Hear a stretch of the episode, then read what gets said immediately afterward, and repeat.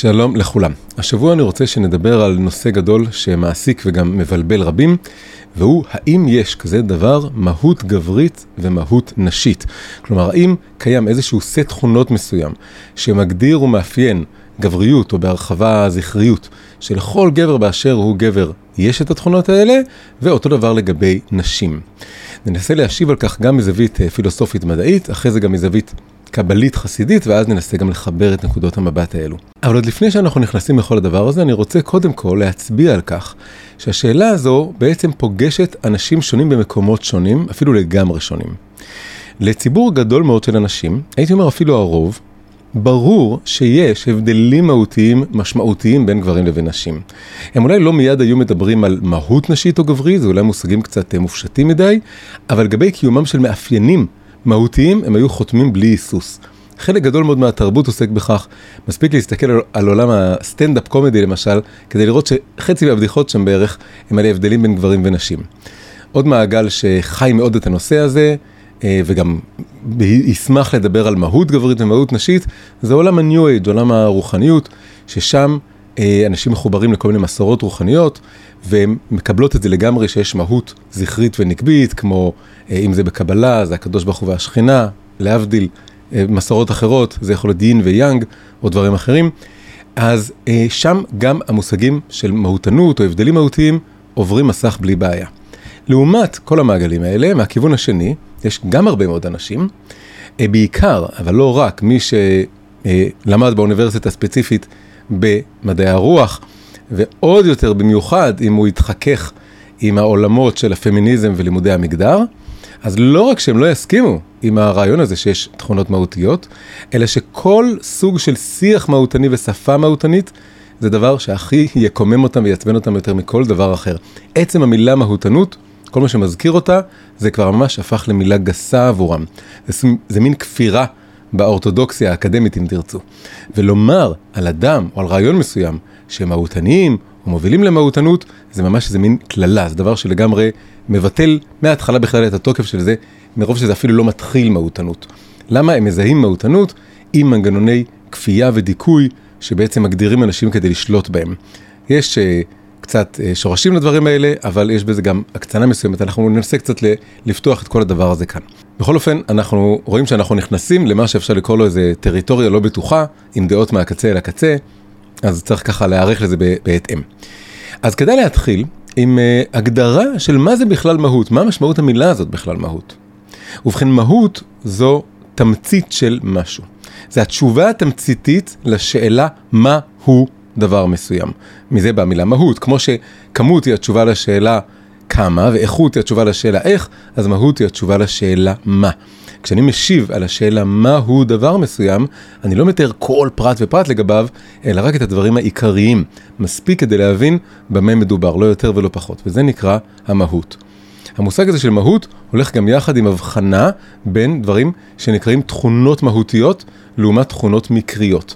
מה זה תכונה מהותית? תכונה מהותית זה משהו שהוא חלק ממה שמגדיר אותו, או הופך אותו להיות משהו, ואם לא יהיה לו את התכונה הזאת, הוא כבר יפסיק להיות הדבר הזה, ואילו תכונה מקרית היא דבר שיכול להיות לו, או יכול לא להיות לו, כלומר קיים במקרים מסוימים, אבל לא במקרים אחרים. כך למשל, דוגמה פשוטה, לגבי כיסא, היותו משטח מוגבע שיוצר כדי שישבו עליו, כל אלה זה תכונות מהותיות שלו. אבל אה, שיהיה לו ארבע רגליים או שיהיה לו משענת, זה תכונות מקריות, כי יש מקרים של כיסאות עם אה, שלוש רגליים או עם רגל אחת, ויש כיסאות בלי משענת וכולי. אוסף התכונות המהותיות על משהו בעצם יוצר את המהות שלו. אה, מה זו המהות הזו? האם זו מין אה, אידאה אפלטונית שקיימת בעולם האידאות, כמו שהפילוסוף היווני אפלטון אמר, או שזה פשוט משהו הרבה יותר אה, רציונלי מזה, אוסף תכונות שאנחנו קוראים להם במילה מהות, אבל זה לא משהו מיסטי שקיים באיזה עולם אידאות. אז זה קצת תלוי באמת באיזה שפה אנחנו בכלל מדברים, האם אנחנו מדברים בשפה רציונלית מעשית או בשפה יותר מיסטית רוחנית. זה באמת היה מחלוקת בין אפלטון לבין התלמיד שלו, אריסטו, זה מומחש ב... הציור המפורסם של, מהרנסאנס של הצייר רפאל, שבו רואים את uh, אפלטון מצביע על השמיים ואת אריסטו מצביע על הארץ, אפילו הספר של אפלטון מצביע למעלה והספר של אריסטו שוכב, ו... אה, לתרגם את זה גם קצת למושגים קבליים, מי שזה מעניין אותו, אריסטו מדבר על מה שנקרא בקבלה עולם העשייה, אפלטון מדבר על מה שנקרא עולם היצירה, שזה עולם הצורות, האידאות, אבל אנחנו לא באמת נכנסים לדבר הזה, כי שניהם הסכימו שיש תכונות אה, מהותיות, ואם כן יש דבר שנקרא מהות. אה, אוקיי, אז עכשיו ראינו שהסברנו מה זה בערך מהות ומה זה תכונות מהותיות לעומת מקריות. לפי זה אפשר אה, די בקלות להצביע לפחות על כמה תכונות מהותיות לגמרי לכל הגברים באשר הם גברים ולכל הנשים באשר הן נשים. אז למשל, תכונה מהותית לאישה זה שהגוף שלה בנוי באופן שהוא ערוך לייצור ביציות ולנשיאת הריון. עם כל האנטומיה שנלווית לזה של רחם ושחלה שנמצאים בתוך הגוף וכן הלאה. ולגבר לעומת זאת, התכונה המהותית לגביו זה שהוא, הגוף שלו בנוי לייצור זרע עם האנטומיה הנלווית לזה של איברי רבייה, אה, של אה, אשכים וכולי, שנמצאים מחוץ לגוף. עכשיו שימו לב לניסוח שהשתמשתי בו. זה לא שכל אישה בהכרח היא בהיריון או היא יולדת, אלו כבר תכונות מקריות. למה? כי יש נשים שלא יולדות. בין אם מכיוון שהן עקרות, או שהן בחרו לא לעשות זאת, או שעברו כריתת רחם, או כל מיני דברים כאלה.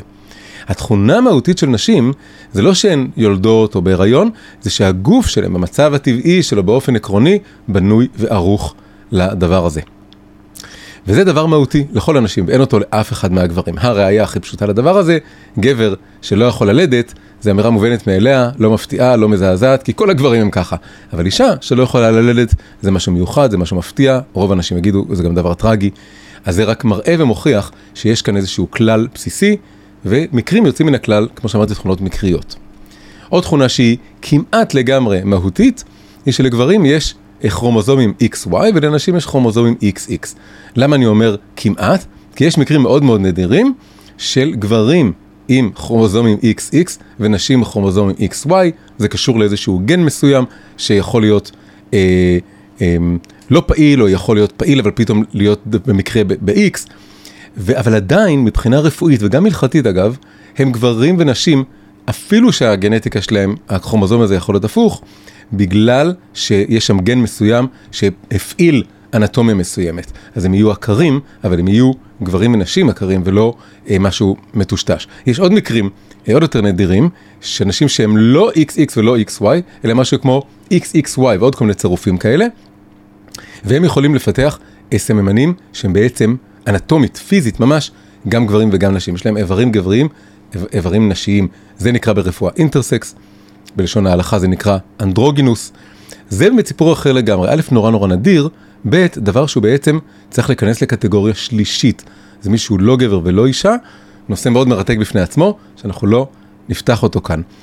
אה, רק בכן בהערת סוגריים צריך לדעת שאין שום קשר בין התופעה הפיזיולוגית רפואית שנקראת אינטרסקס או אה, אנדרוגינוס, אה, לבין כל הנושא שהיום חם מאוד בעולם, כל הנושא הטרנסג'נדרי, שזה אדם שמרגיש או טוען שהוא נמצא בגוף הלא נכון, הוא שייך למגדר ההפוך. עוד נושא מרתק שגם אליו לא ניכנס כרגע.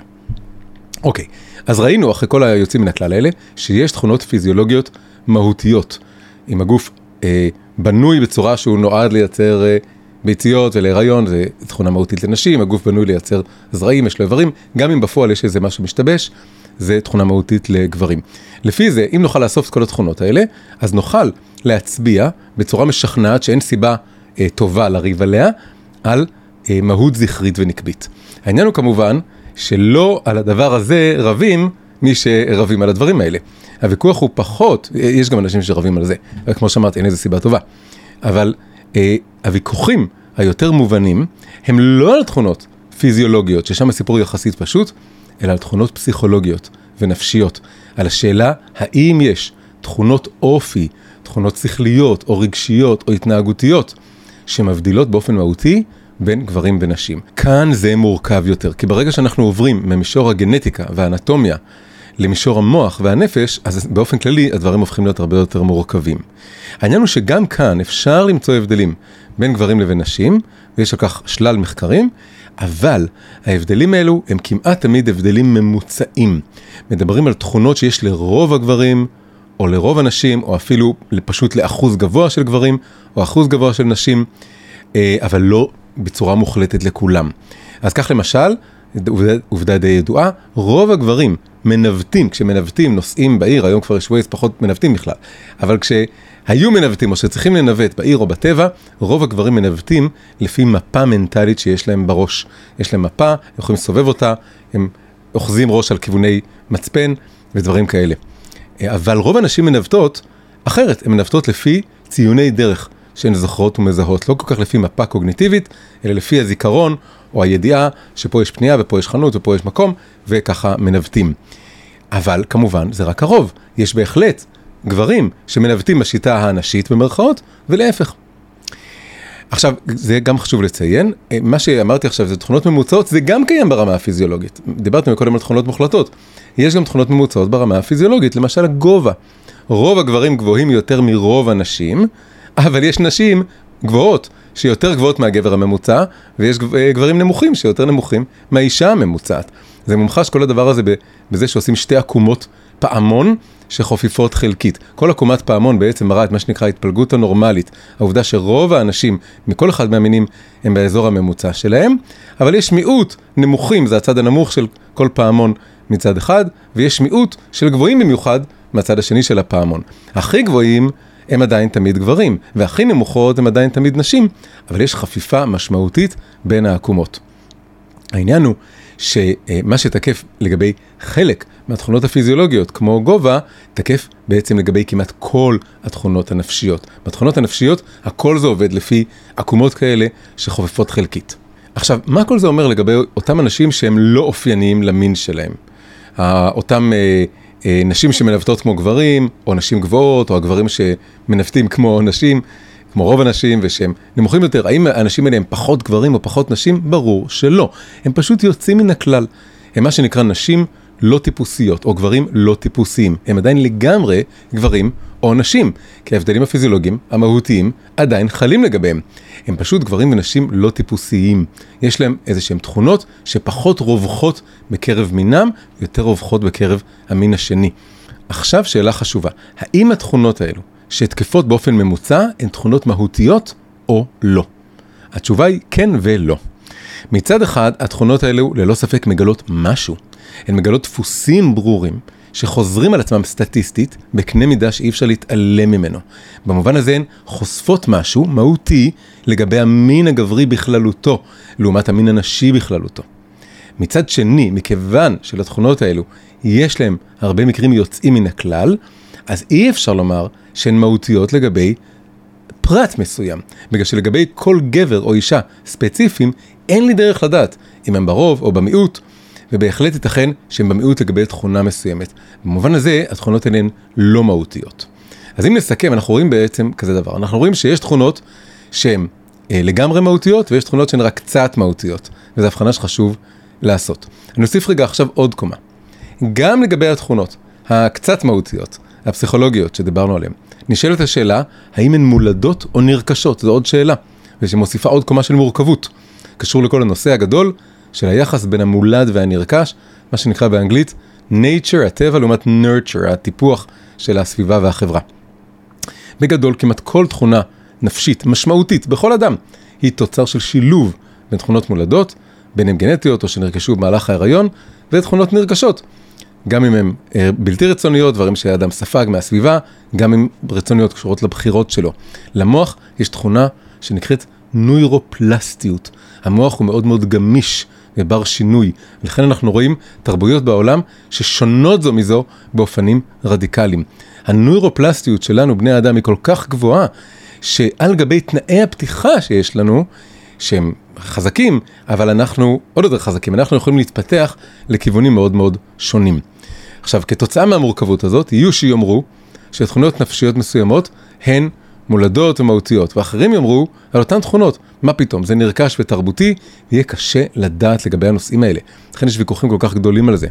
התיאור הכי עמוק ומאיר עיניים על השאלה הזאת נמצא בספר שנקרא birth of the mind של גרי מרקוס. והנקודה הזאת הוזכרה, ככה אני שמעתי על זה, ככה הרבה שמעו על זה, בספר אחר, מאוד מומלץ, שיצא לאחרונה בעברית, שנקרא למה אתם תמיד צודקים, אה, מאת ג'ונתן הייט, פסיכולוג אמריקאי. אז מה ההסבר של מרקוס שמצטט אותו הייט?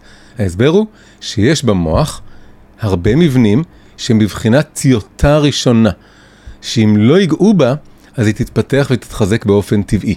אבל אם מסיבה מסוימת, בשל חינוך או השפעה סביבתית, אה, נכתבת טיוטה שנייה על גבי הטיוטה הראשונה הזאת, אז הטיוטה השנייה היא זו שתנצח. זה פשוט יהיה כרוך במאמץ גדול יותר. זה בעצם דוגמה לכך שיכול להיות משהו שהוא גם אה, טבעי מהותי, אבל כטיוטה ראשונה, כמין אה, דיפולט של המוח של הטבע, אבל אנחנו אה, יכולים להתגבר עליו וכביכול להכריח או למשוך לכיוון אחר. דוגמה נורא פשוטה לזה, זה שאלת היד המיומנת. כידוע, רוב האנשים הם ימניים, היד החזקה שלהם ימין, אבל יש אחוז לא קטן של אנשים שמאליים, אצלם היד המיומנת היא השמאל. עכשיו, זה הטיוטה הראשונה של המוח שלהם. ואם סתם מניחים להם, הם באופן טבעי תמיד ירימו את העיפרון, את המספריים ביד הזאת, ויפתחו אותה עוד יותר. אבל כידוע, בעבר אילצו אותם לכתוב בימין, ובכמה דברים מאוד מאוד הצליחו. מה זה, מה זה מוכיח? זה מראה שיש נטייה טבעית בסיסית, אבל אפשר להתגבר עליה אם רוצים. כמובן לגבי הידיים אין סיבה לעשות את זה, אה, ויכול להיות שבכלל אין סיבה לעשות זה נורא תלוי בהקשר. בכל אופן זה מאוד מראה לנו שזה לא תמיד או-או, אלא יש תכונות שהן אה, אה, מולדות, נטייה טבעית של המוח, ואז אפשר לשנות את זה. אז אותו דבר אפשר להגיד על גבריות ונשיות. יש כנראה די הרבה תכונות שהן מולדות, כנטייה, אצל רוב הגברים ורוב הנשים. אבל חברה שמאוד מאוד דוגלת בשוויון, ועושה מאמצים מאוד גדולים אה, להוביל את כולם לכל המקצועות ולכל התחומים, היא תוכל להתגבר על הנטייה הזאת. אבל זה לא מוכיח שהנטייה לא קיימת, זה רק מוכיח שהחברה פעלה מאוד מאוד חזק נגד הנטייה. למשל, יש ראיות מאוד חזקות שאחוז הגברים שנמשכים למקצועות טכניים, שקשורים בדברים, כמו הנדסה, אה, כן, בחפצים, במניפולציה של חפצים, אה, האחוז אצל גברים הוא מאוד גבוה, הרבה יותר גבוה מאשר אצל נשים. ומהכיוון השני, אחוז הנשים שנמשכות למקצועות טיפוליים, כמו גננות אה, ומטפלות, דברים כאלה, הוא יותר גבוה מאשר אצל גברים. אבל חברה שמאוד תשקיע בחינוך אה, למקצועות ריאליים והנדסה אצל נשים, ולחנך גברים גם לטפח את הצד הרגשי-טיפולי שלהם, היא יכולה מאוד מאוד לשנות את היחס הזה.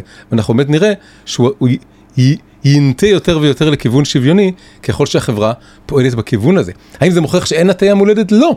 זה רק מוכיח שהמוח נבנה במין שכבות של מולד ואז נרכש, והשכבות הגבוהות הנרכשות יכולות להשפיע במידה רבה על המכלול. אגב, גם זה, כדאי לציין, זה מוגבל. כלומר, גם מדינות סופר שוויוניות, כמו שוודיה ועוד, אה, שפתחו את כל המקצועות לנשים ועודדו אותן להיכנס לכל המקצועות, זה לא יצליח שם באותה מידה. הרבה מאוד נשים הלכו למקצועות שקודם לכן לא הלכו אליהם, כמו רפואה ומשפטים, והם מאוד הצליחו. אבל גם היום, גם בעידן השוויוני, גם עם כל הרופאות והמשפטניות והשופטות, עדיין המקצועות של הנדסה או מתמטיקה מופשטת שעוסקת במקצועות שעוסקים בדברים, בחפצים או במספרים, אה, בלי מרכיב אנושי, פחות אה, מושכות את הנשים האלה. רפואה משפטים יש בה מרכיב אנושי, הנדסה מתמטיקה אין שם. אז רואים שהחברה יכולה לשנות, אבל עדיין הנטייה הטבעית משחקת משחק, ויש פה בעצם אינטראקציה בין שני הדברים האלה. אז לסיכום כל הדבר הזה, אנחנו רואים בעצם שהשאלה האם יש מהות גברית, מהות נשית, היא תלוית רמה. יש כאן כמה מישורים. אז בעצם שלושה שמנינו אותם. ברמה הפיזיולוגית יש בהחלט כמה הבדלים מהותיים, מוחלטים, שתקפים לגבי כל גבר וכל אישה, וזה מוחלט לגמרי. אחרי זה, ברמה הפסיכולוגית וגם קצת הפיזיולוגית, יש הבדלים שמהותיים יחסית. הם סטטיסטים, והם מגלים לנו משהו על המין כמכלול, על הממוצע, אבל לא על כל מקרה ספציפי. אבל זה גם סוג של מהותנות, רק עם, עם אה, הסתייגות מסוימת. ויש תכונות שהן מהותיות במובן שהן משקפות את הנטייה הטבעית של המוח, אבל בהחלט אנשים ספציפיים וחברות שלמות שישימו לעצמם למטרה ל... ללכת נגד הנטייה הזאת, זה יצליח להם בגלל הנוירופלסטיות, הגמישות של המוח להתפתח לכל הכיוונים. למותר לציין שאנחנו חיים כרגע בחברה שבדיוק עושה את הדבר הזה, שהיא פותחת את כל המקצועות והתחביבים ותחומי העניין לשני המינים ומעודדת אותם, ולכן אנחנו רואים היום הרבה יותר מגוון אצל גברים ונשים, והרבה יותר קשה בכל השיחות שמנהלים לזהות, לשים את האצבע על מה התכונות מהותיות לגברים ונשים, כי זה נהיה יותר ויותר אה, מטושטש כזה. עוד פעם, ברמה שאפשר, ברמה הפיזיולוגית, שום דבר לא השתנה, וגם ברמה של הממוצעים הפיזיולוגיים, וגם הנפשיים לא השתנה. אבל ברמה של מה שהחברה פועלת על התחביבים וה, והתכונות, האופי והדברים האלה, מכיוון שאנחנו חיים בעולם שוויוני ופתוח, אז באמת רואים את כל השינויים האלה, וכמובן זה משתנה מחברה לחברה. אוקיי, עכשיו, מה אפשר להוסיף לכל הדבר הזה מנקודת מבט יהודית, מנקודת מבט של התורה, ובפרט פנימיות התורה, כשזה הקבלה והחסידות. אז נתחיל מכמה אמירות בסיסיות. Uh, הדבר הראשון, מעניין לשים לב אליו, זה שהמילים זכר ונקבה מופיעות לראשונה בתורה בהקשר של אדם וחווה, זכר ונקבה בראם. זאת למרות שבעלי החיים uh, הראשונים נבראו כבר יום uh, קודם לכן, וכמובן גם הם נחלקים לזכר ונקבה, אחרי זה בסיפור המבול זה נורא מודגש, שעולים לתיבה זכר ונקבה גם בעלי החיים. אבל ההופעה הראשונה שזה בתורה היא דווקא לגבי בני האדם. מזה אפשר ללמוד שבאיזשהו מקום עיקר המושגים האלה, הרעיונות האלה של זכר ונקבה, זה דווקא לגבי גבר ואישה. אפילו שנבראים מאוחר יותר, אחרי בעלי החיים, אחרי הצומח, שגם שם יש סוג של זכר ונקבה, אז זו נקודה מאוד, אה, מאוד מעניינת. אז בניגוד לראייה המדעית שמתחילה מזכר ונקבה בטבע, ואז מדברת על מקרה מסוים שנקרא בני אדם, יש משהו כאן בתורה שמתחיל עם בני אדם ואז מרחיבים לבעלי החיים. זה ככה נקודה מעניינת ראשונה, אבל זה לא העיקר שאני רוצה להגיד כאן. הדבר השני, שפה מתחיל להיות יותר מעניין, זה שחז"ל אומרים שכל מה שהקדוש ברוך הוא ברא בעולמו, זכר ונקבה בראם. הכל, כן? כלומר, לא רק גברים ונשים, לא רק בעלי החיים. זה אומר שגם השמיים והארץ הם סוג של זכר ונקבה. המים העליונים והתחתונים של היום השני של בריאת העולם, גם זה סוג, סוג של זכר ונקבה. השמש והירח. כל הדברים האלה באמת מובנים בעיקר בשפה של פנימיות התורה, של הקבלה, של החסידות, כסמלים של זכר ונקבה. זה בעצם רומז לכך שהמושגים זכר ונקבה יכולים וצריכים לעבור מן הפשטה. לצאת רק מהמישור הביולוגי, עם כל הפרטים שתיארתי מקודם, למשהו הרבה יותר כללי. וזה באמת מה שבפנימיות התורה הוא מאוד מרכזי. אז כאן אנחנו רואים שזכר ונקבה הם לא רק מינים ביולוגיים, אלא הם גם סוגים של אה, דינמיקה, של התייחסות, של עמדה נפשית, של תנועה נפשית או רוחנית. ומה מאפיין אותה? אז בעצם זה לקחת את התמצית של ההבדלים הביולוגיים, לעשות להם הפשטה לרמה רוחנית, ואז לראות אותם משחקים בעוד כל מיני צורות. אז מכיוון שברמה הביולוגית, הגבר הוא זה שמעבר את האישה, איך הוא מעבר אותה? הוא מפקיד בתוכה זרע, הזרע יוצא מהגוף שלו, נוסע, נכנס לגוף של האישה, הגוף של האישה קולט את הזרע, מפתח אותו לעובר ומוליד אותו. אז לפי הדינמיקה הבסיסית הזאת, כל דמות, לא משנה אם גבר או אישה, שברגע שהיא פועלת פעולה שדומה להזרעה או להפריה הזאת, כלומר שזה נקרא שהיא משפיעה, או היא מלמדת, או היא נותנת, מעניקה סוג של שפע שמפרה, הכל במרכאות, או מעבר, או מחיה וכולי, אה, את הזולת, אז זה נקרא, אה, זה, הוא נקרא זכרי, הדמות הזאת נקראת זכרית באותו רגע. ומי שמקבל את זה וקולט את זה וזה מתפתח אצלו ופועל עליו משהו, ואז גם אולי מוליד מזה משהו גדול שאותו משפיע או מורה לא יכול לעשות, אז הוא נהיה כאן הנקבי, הוא נהיה הדמות הנקבית או, ה, או הנשית במרכאות. אז למשל אם יש כיתה ויש מורה ויש תלמידים בנים, אז באותו רגע המורה שמלמדת היא הזכרית באותו הקשר, והם הנקביים באותו הקשר, הכל בשפה היותר מופשטת, אפשר לקרוא לה ארכיטיפית, כן? של מושגים של זכר ונקבה. אה, עוד, עוד הקשר זה שהקדוש ברוך הוא וכנסת ישראל, התנ"ך מלא מזה, מתוארים כצמד של זכר ונקבה, הקדוש ברוך הוא, הוא לא זכר ולא נקבה, אבל ביחס לעולם, ביחס אלינו, הוא מצויר כדמות זכרית. אנחנו, עם ישראל, מתוארים ככנסת ישראל, קהילה נשית, אז יוצא שכולנו, גם גברים, גם נשים, אנחנו נקביים ביחס לקדוש ברוך הוא. מצד שני, תפקיד אחר, אנחנו נקראים גם ממלכת כהנים, כלפי אומות העולם, כלפי מי שלא יהודי, אז אנחנו צריכים, גם כן, גברים כן נשים, אה, לברך את העולם כמו כהנים, שזה בעצם פעולה זכרית של השפעה. אז מול הקדוש ברוך הוא גם הגברים נהיים נשיים, מול אומות העולם גם הנשים נהיות גבריות במובן מסוים. כל זה כמובן, זה לא כינוי גנאי, זה פשוט תיאור של אה, תפקיד ותנועה. אז יוצא שכל אחד יכול להיות גם זכרי וגם נקבי. מה זה בעצם אומר? זה אומר עוד, עוד נקודה חשובה. זה אומר שבכל אחד קיימים שני הצדדים האלה. זה נקרא התקללות. שיש שני הפכים וכל אחד כולל בחינה של השני, זה נקרא התקללות. אז כלומר, בכל גבר יש צדדים נקביים, ובכל אישה יש צדדים זכריים. ואם מרחיבים את זה, אפשר להגיד שכל אדם, בנפש שלו, באישיות שלו, הוא בעצם מין פסיפס ייחודי של תכונות זכריות ונקביות. ויכול אפילו להיות מצב שיש גבר שהצדדים, הבחינות הנקביות אצלו, הצד הנשי שלו, הוא יותר דומיננטי מאשר הצדדים הזכריים אצלו, זה לגמרי לגמרי אפשרי. אבל עדיין, ואותו דבר הפוך אצל אישה, אבל עדיין הפסיפס הזה, עם כל הדגשים הייחודיים שלו והשילוב המאוד מיוחד שלו, הוא בסופו של דבר שוכן בגוף שהוא או-או. כן? כלומר, יש לנו פה איזה בעצם איזה שני מישורים, קצת כמו שראינו בהדרגה, שעלינו מהמישור הפיזיולוגי למישור היותר נפשי ותרבותי, אז ראינו שהדברים יותר מטשטשים, אז ככה זה גם קיים במושגים הקבליים.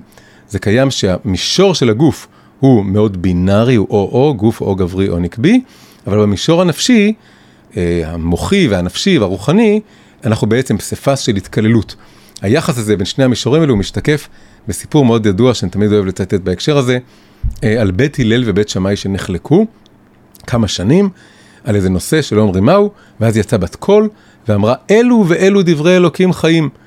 גם מה ששמאי אומר, גם מה שהלל אומר, אצל הקדוש ברוך הוא האינסופי, זה שתי אמיתות אה, שבאיזשהו אופן חיות ביחד בצורה פרדוקסלית.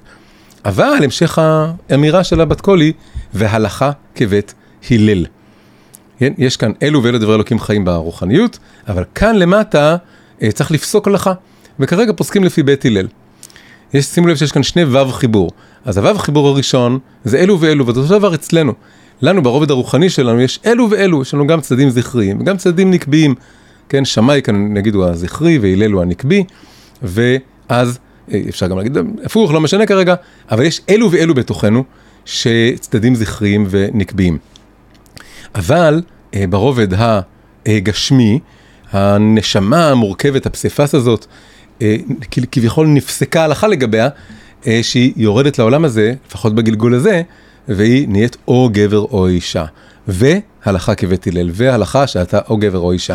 אז יש גם וו חיבור של מורכבות כזאת, של גם וגם, והגם וגם הזה, הוא יורד לתוך מציאות של או-או, ואז הוא או-או, הוא אחד משני הדברים האלה. עכשיו, כל המושגים האלה שהרגע אמרתי, הם באים מפנימיות התורה, מתורת הסוד. תורת הסוד נקראת נשמתא דאורייתא. אבל היא בניגוד לנגלה של התורה, שזה נקרא הגוף של התורה, שזה נגיד ההלכה. אז שם אין את כל המורכבות הזאת, אין את הדיבור, אין את השפה הזאת בכלל, שיש אה, צד זכרי באישה וצד נקבי בגבר, ו- וכל אחד הוא גם משפיע וגם מקבל, גם זכר, גם נקבה, כל הדברים האלה. לא, יש גברים, יש נשים, ויש גם מקרים מיוחדים של, כמו שאמרנו מקודם, אנדרוגינוס, מישהו שהוא, אה, יש לו גם סימנים אה, של זכר וגם סימנים של נקבה, ויש עוד קטגוריה.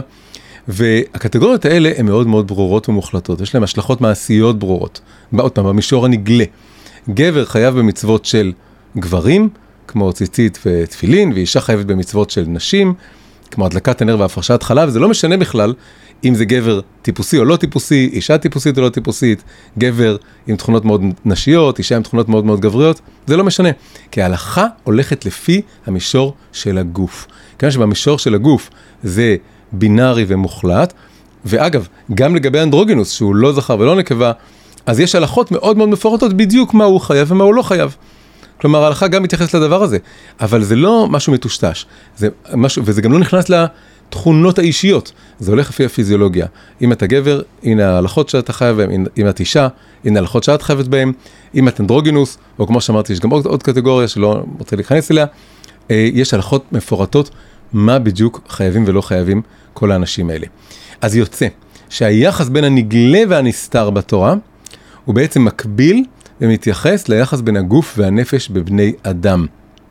ההלכה, הרובד הנגלה של התורה, אז הוא כביכול הגוף של התורה, והוא מקביל ומתייחס ומנסה להסדיר או ל, ל, ל, לעבוד עם המישור הפיזיולוגי אנטומי, והוא מאוד מהותני.